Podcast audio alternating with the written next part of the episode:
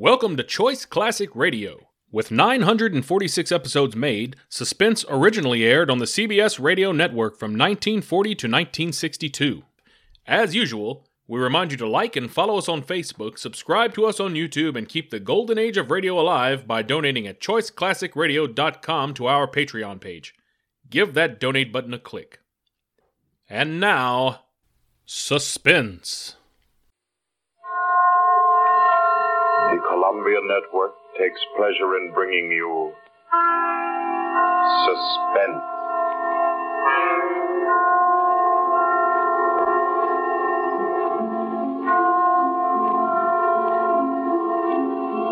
Suspense. Stories from the world's great literature of pure excitement. A new series frankly dedicated to your horrification and entertainment. Week by week, from the pick of new material, from the pages of best-selling novels, from the theater of Broadway and London, the sound stages of Hollywood, will parade the most remarkable figures ever known. C B S gives you Suspense.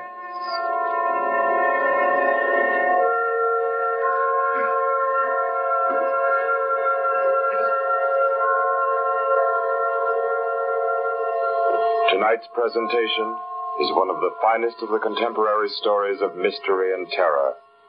John Dickson Carr's famous novel, The Burning Court.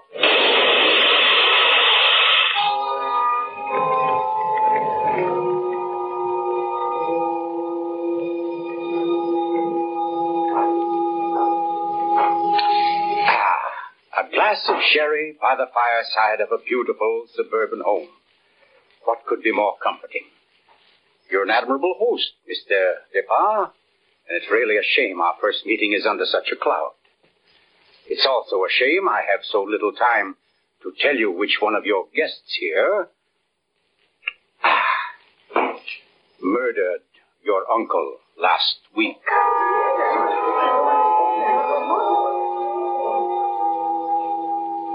Now, let's see now. I believe we're all here. Your wife, your friend Mister Stevens, Captain Brennan. Yes, and incidentally yourself. Just who did you say you were? Well, no wonder you've had so much difficulty with the case, Captain. My name is Cross, Gaudin Cross, the writer. As a matter of fact, it's because of my just completed book, Poisoning Throughout the Ages, that I happen to be here now. And Chet Stevens there happens to be a member of the firm which publishes my work. I'd never seen him until tonight, but I've been told what happened. This afternoon, he began reading my manuscript for the first time on the train, the commuter's train, which every afternoon deposits him safely and soundly here in Bristol. I imagine he was halfway home by the time he finished the first chapter. Then he turned a page. Attached to the following leaf was a picture. And looking at it, the young man stiffened suddenly and all but cried out his shock. It was a picture of a young woman, and under it had been printed, Famous Poisoner Marie D'Aubray, sixteen seventy-six. Ted Stevens was looking at a picture of his own wife.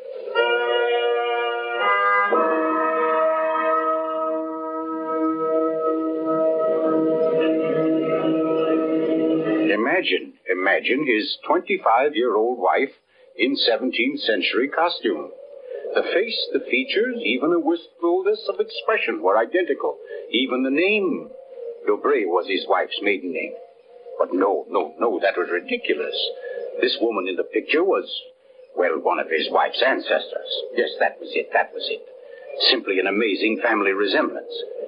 Marie would be waiting for him at the station, and he'd have to tell her about it. He wondered why, however, she'd never told him about it. Oh, well, but you don't discuss such an ancestor, do you? Ted Stevens glanced down at the chapter to which the picture had been attached. It was entitled, The Affair of the Non-Dead Woman.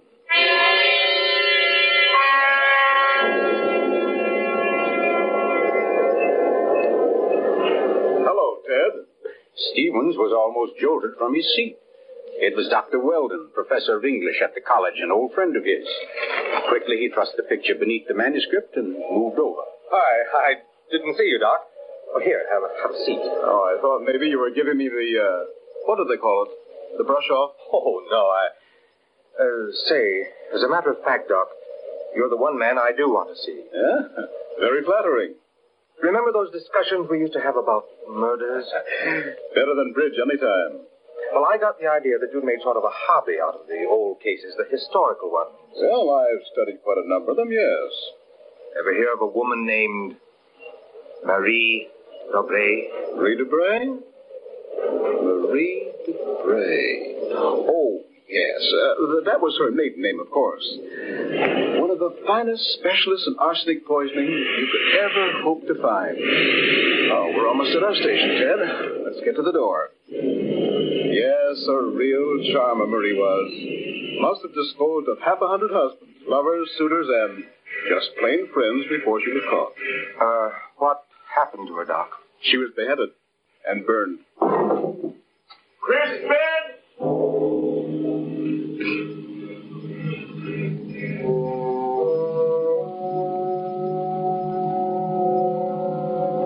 Oh, absurd, laughable. Ted Stevens kept saying this to himself, and yet what he knew was a foolish dread followed him straight through the small suburban station and clung to him as he reached the street. And there in the roadster was Marie, leaning toward him a little to hold the door open and smiling at him. Oh, Ted, what on earth are you staring at? That streetlight shining on your hair, I like that. Oh, you're tight. Come on, get in the car.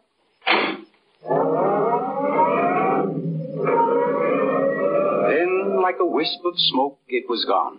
The whole ridiculous fear, the delusion.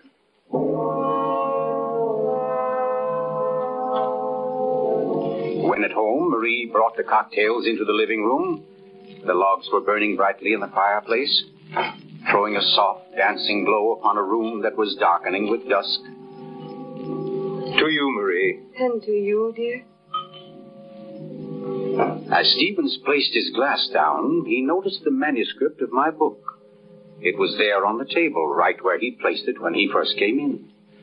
Deliberately, he turned from it, and then turned back. The manuscript had been moved. Only an inch or so, but it had been moved. Keeping his back to his wife, he thumbed through that early chapter and discovered, just as he knew he would, that the photograph was gone. For a long moment, he thought of what to do. Then slowly, he turned around.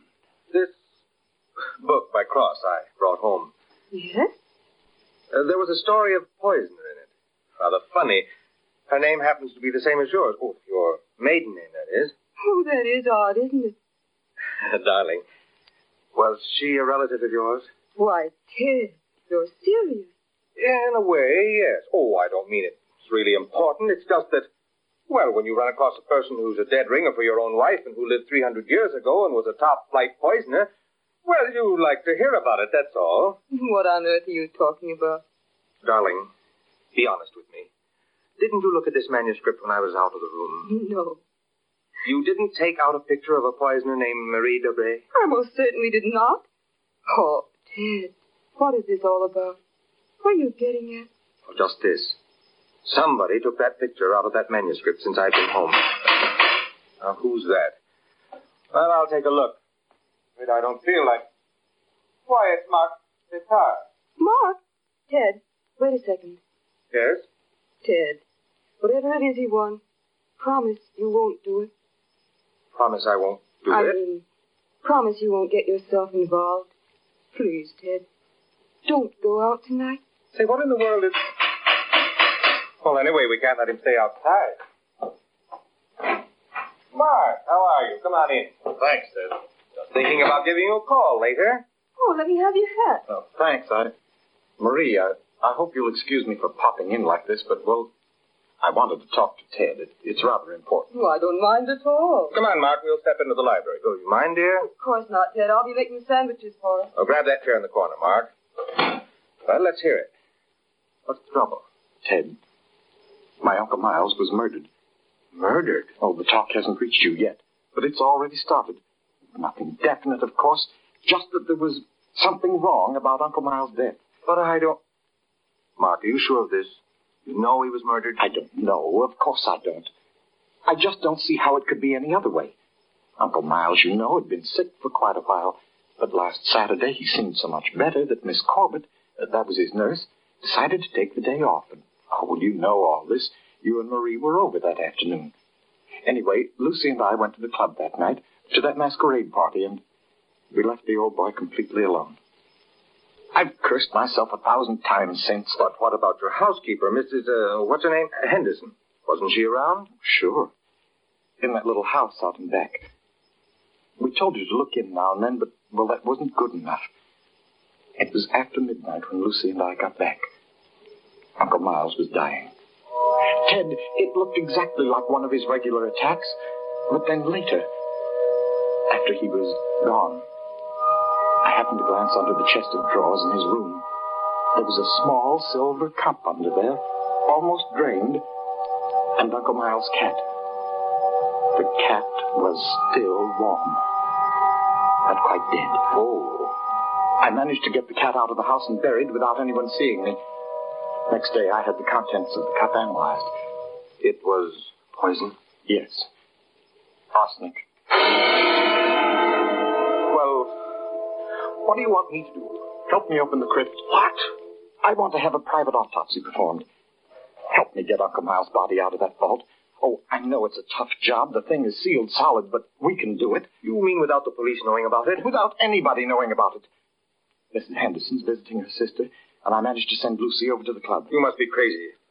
You're playing with dynamite, Mark. This is something you've got to tell the police now. I can't take that chance. But they'll have to know sometime. You're only... I've delaying... got to know first, I tell you. You don't understand, Ted. There was somebody in Uncle Miles' room that night, handing him something in a silver cup. Missus Henderson was on the porch by the window. She saw her. She saw her? Ted. She thinks it was my wife. Oh, Lucy. It doesn't mean anything to Missus Henderson yet, because she doesn't suspect anything. But, well, Ted, you've got to see why I've got to be sure, why I've got to know how Uncle Miles died. Because it wasn't Lucy, Ted. I know it wasn't. Of course not, Mark. She had an alibi. Well, she was with you at the club, wasn't she? Yes. Except for half an hour. I see. You'll help me, won't you, Ted? When do we start? As soon as you can make it. Okay. Come on now. I'll get your hat. You trot on ahead, and I'll come over as soon as I can see Marie. You're not going to tell her about this. Of course not. I'll think of something. Don't you worry about it. No, thanks, Ted. Thanks a lot. Uh, Marie? Hi, Tommy. Uh, darling, uh, Mark asked me to... Uh... I know, Ted. Here. You better take your sandwiches with you. You'll be hungry. Oh, but you knew I was going out? Yes, I knew. You listened to us? I couldn't help it, Ted. I had an idea what Mark's visit was about. The talk about his uncle's death. There's a lot of gossip about it in the village. That's why I tried to tell you. Why I didn't want you to get mixed up in it. But it's too late now, isn't it? I mean, you're going. I can tell by the way you look. Ted, wait a second. There's just one thing I want to tell you before you leave, and that is that no matter what happens, no matter what you find or think or believe, I love you. You'll remember that, won't you? I'll remember you said so, Marie.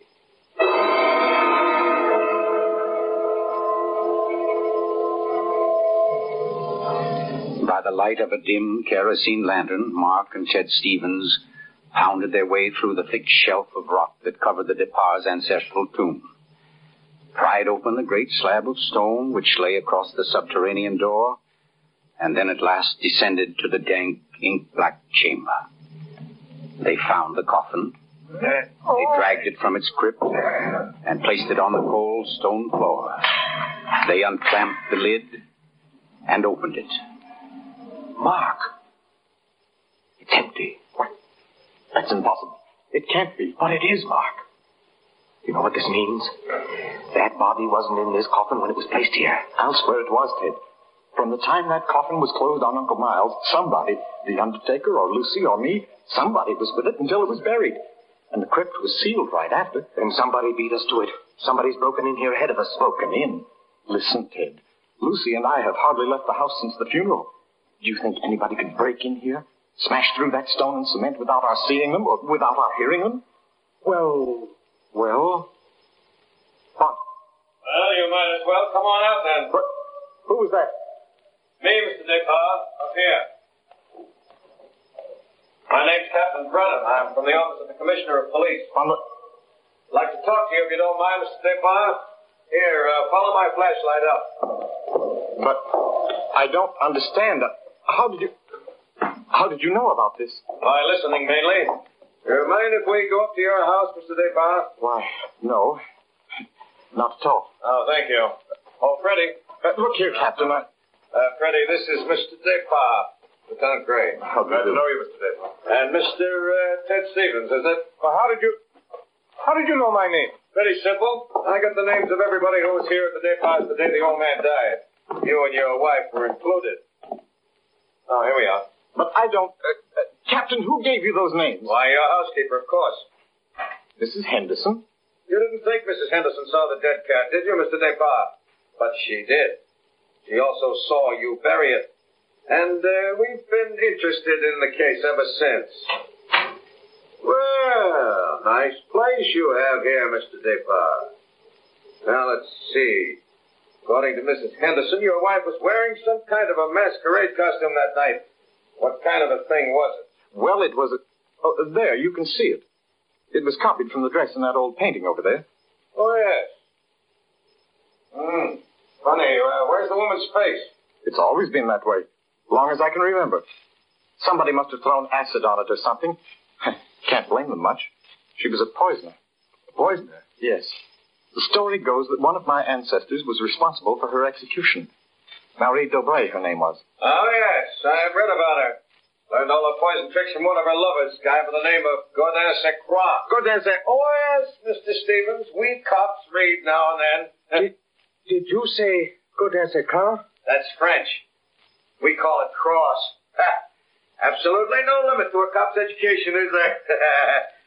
But to uh, get back to your wife, Mister Descartes, she was dressed like the famous Marie. Now, when Missus Henderson looked through that window... Just a minute, Captain. Missus Henderson can't prove she saw a thing, and you know it. What do you mean? I mean you haven't any right to insinuate that my wife was in that room. Well, who's insinuating? I, I'm trying to say that Missus Henderson, after thinking it over, realized that she was tricked by the costume. The woman she saw in the funny clothes, handing a cup of poison to your uncle, wasn't your wife at all. What? Because your wife is an unusually tall young woman. And the one Missus Henderson saw was fully half a head shorter. More on the order, let's say, of uh, Mister Stevens' wife. My wife? Captain, why, this is re- absolutely ridiculous. Well, I don't know. All right, what's the matter, Mister Stevens? You're trembling like a leaf. Uh, tell me now, uh, just for fun, where was Missus Stevens that night? She was home with me. The whole evening? Certainly. She retired early? Yes, we both did. You, I suppose, were sound asleep by midnight. Yes, I was. And how do you know where your wife was? Well, I... Look I... here, Stevens. She had to have a costume that would match Missus Descartes. How did she manage that? Where did she get it? Well, she she never had one. She never had a dress like that. And what about our motive? Why did she poison him? Oh, I don't know. Not for money, certainly. Then what was it? Hate? Did she hate Miles Descartes? Uh, yes, yes, she did. Claire. No. Oh, I, I I don't know. I don't know, I tell you. Brown. Yes, Freddy. I suppose you got hold of Missus Descartes, the nurse, all right. That Missus Stevens couldn't reach her. Her phone won't answer. Okay, have her picked up. I'm going home. Stevens, come back here. I'm going to get my wife. Oh, will you stop him, Brown? I'll let him go.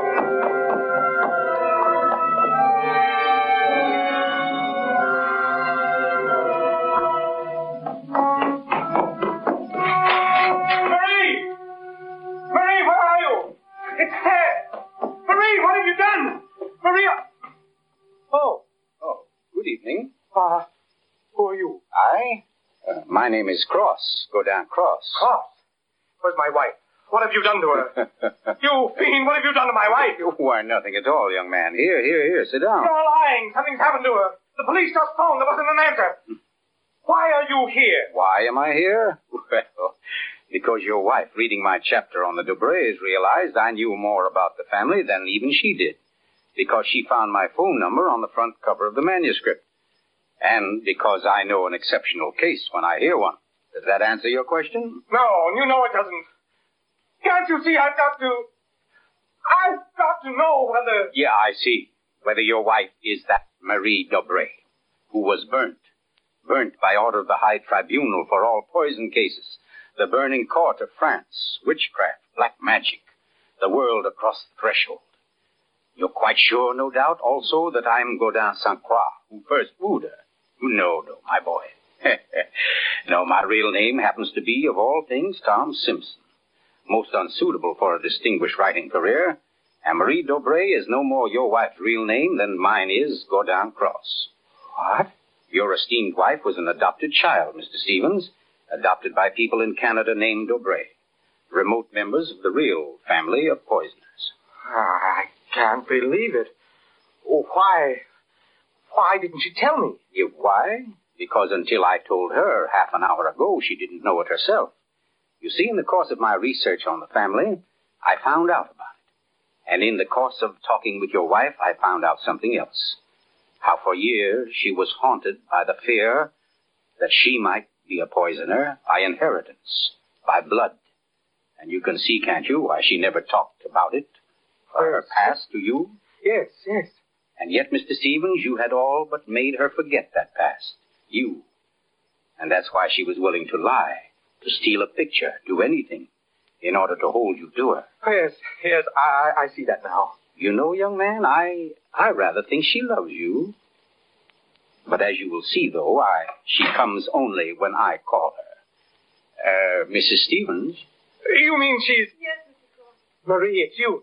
You're all right? Oh, yes, dear, we're both all right now, and nothing can change it, ever. Marie, listen. Don't say Marie, dear. Say Maggie. Maggie? Well, that's my name, my real name, Maggie McTavish, and it's a lovely name, dear. The most beautiful, gorgeous... Darling, ever. darling, please, you don't understand. The police, they think you had something to do with Miles' death. They think I did? So, now, Mister Stevens, before we go back to the Departs, don't you think you'd better tell me everything that's been said and done up to date? Having just saved your wife's soul from the burning court, now I'll wrest her body from the electric chair. Yes, Mister Depart, truly excellent sherry. Don't you think so, Miss Corbett? Yes. It was very nice. Well, that, ladies and gentlemen, is how I happen to be here. So let us consider first that supernatural hocus-pocus in the crypt.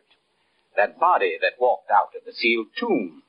That body that never was in the tomb. Never was in the tomb? No, Mister Depart. The murderer knew that very soon Missus Henderson's story would bring about an investigation. He had to get rid of the well-known corpus delicti.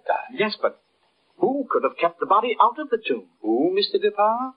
Why, you, sir. What? What? what, what I, I don't understand. Well, it's very simple. You had the opportunity. I believe you said yourself you were alone with the body before the burial. And you had the strength. I dare say you carried it down to the furnace. Where it's now probably nothing but ashes. Ridiculous. Why would he spend an hour smashing into a crypt for a body he knew wasn't there? Why, Captain? Hmm. To impress Mister Stevens, his witness. And also apparently you. Oh, that's perfectly fantastic. Fantastic? Oh, no, Lucy. Just comic.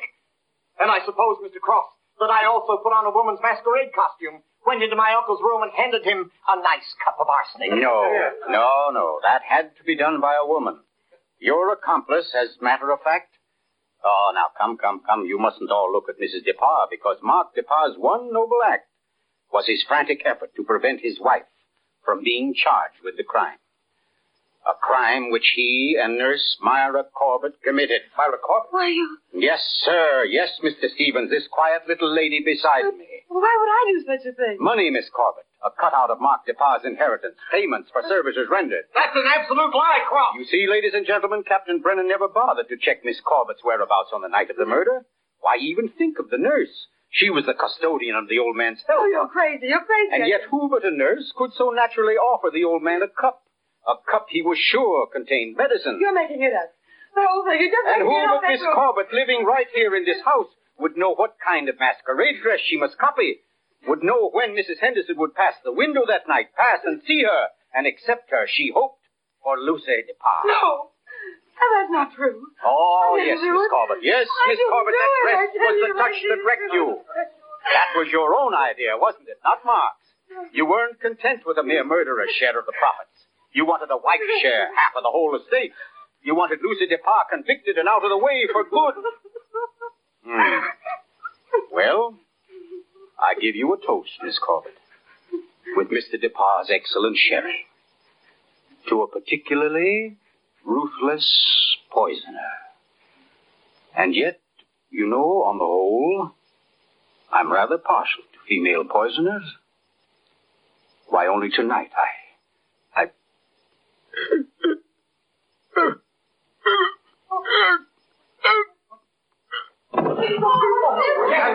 let me get to him.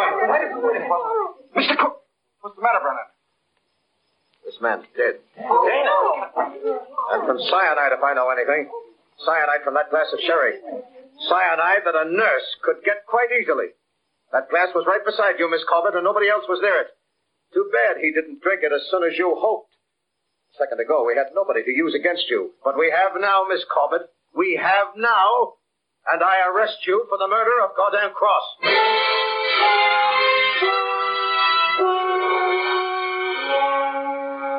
Now close to five months ago that the prominent author was murdered.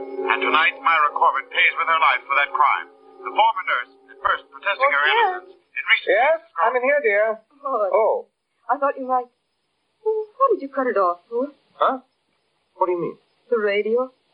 Oh. Oh, yeah, well, I... But you wanted to talk. Poor Ted. Don't you think I know you better than that? What was on the radio? Well, there wasn't... Uh... Okay. It was about Myra Corbett. She goes to the chair slant. Oh. I didn't think you wanted to be reminded. I don't, really. But making such an effort to hide it only keeps it alive, doesn't it? All right, darling. Know what I came in to ask? If you wanted a cocktail before dinner? The largest one you got. Fine. I'll get out the ice cube. I know. If I'll fix up the fire. Okay, Maria. See you. Uh, where are some papers to start it? Right there by the bookcase. And the name's not Marie. It's Maggie. Because, darling, Marie's dead and gone forever.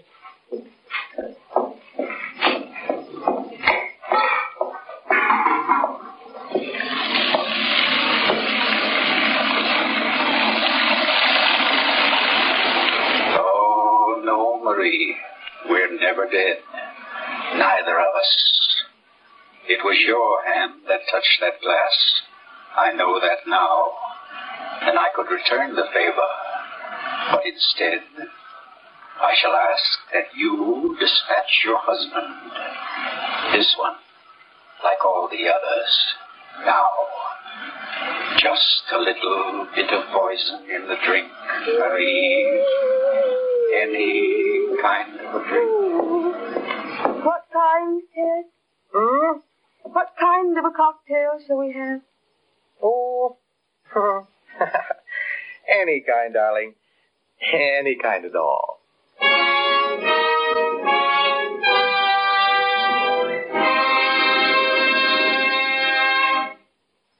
You've just heard The Burning Court from John Dickson Carr's famous novel, the first in Columbia's new series of outstanding classics and chills by world-famous authors. Tonight's play, ladies and gentlemen, has one rather special significance we think you'd like to know about. As you perhaps have heard, every fine comedian is said to cherish a secret desire to do an abrupt about-face. Well, tonight you witness the fulfillment of one such desire. The role of that literary and quite infamous die-hard Gaudin Cross was portrayed by none other than Hollywood's expert provoker of laughs, Charlie Ruggles. The play tonight, as all plays in this series, was produced and directed by Charles Vanda, written by Harold Medford, and scored by Bernard Herman.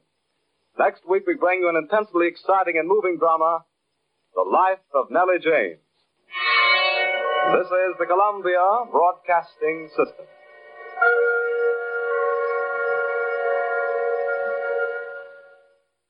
That concludes today's episode. We thank you, and we'd like to remind you to please donate at choice classic radio dot com. Remember, your donations make episodes like this possible.